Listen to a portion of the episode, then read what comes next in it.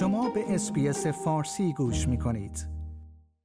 طبق طرح جدید دولت، کارکنان پاره وقت و ساعتی واجد شرایط استفاده از طرح مرخصی با حقوق به دلیل خشونت خانگی خواهند بود.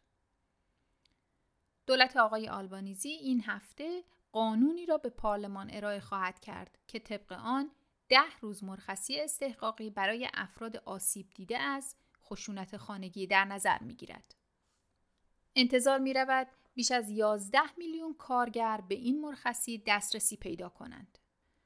تونی برک وزیر روابط محل کار در این خصوص گفت این قانون جدید به مردم این امکان را می دهد که بدون به خطر انداختن شغل خود از موقعیت های خشونت آمیز فرار کنند.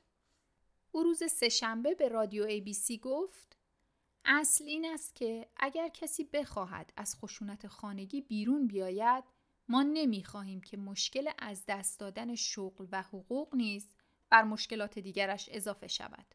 وی افزود واقعیت این است که افراد پاره وقت به طور نامتناسبی بیشتر در چنین موقعیت هایی قرار می گیرند.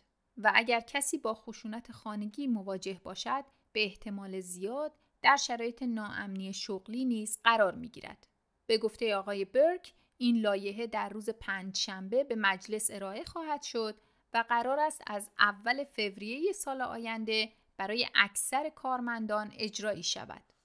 به گفته دولت کسب و کارهای کوچک شش ماه دیگر فرصت خواهند داشت تا شرایط خود را با این تغییرات تطبیق دهند. این طرح تا آگست سال 2023 به طور کامل عملیاتی خواهد شد. اماندا ریشورث وزیر خدمات اجتماعی نیز گفت که حذف موانع برای افرادی که از خشونت خانگی فرار می کنند بسیار مهم است. او گفت هر ده روز یک زن در استرالیا به دست شریک فعلی یا سابق خود می میرد. این غیر قابل قبول است. ما این قانون مهم افزایش مرخصی استحقاقی برای خشونت خانوادگی را در اولویت قرار داده و در اولین هفته آن را معرفی می کنیم و این نشان دهنده عزم ما در رفع موانع برای افرادی است که از خشونت خانگی فرار می کنند. آیا می خواهید به مطالب بیشتری مانند این گزارش گوش کنید؟ به ما از طریق Apple Podcast، Google Podcast، Spotify یا هر جای دیگری که پادکست های خود را از آن می گیرید گوش کنید.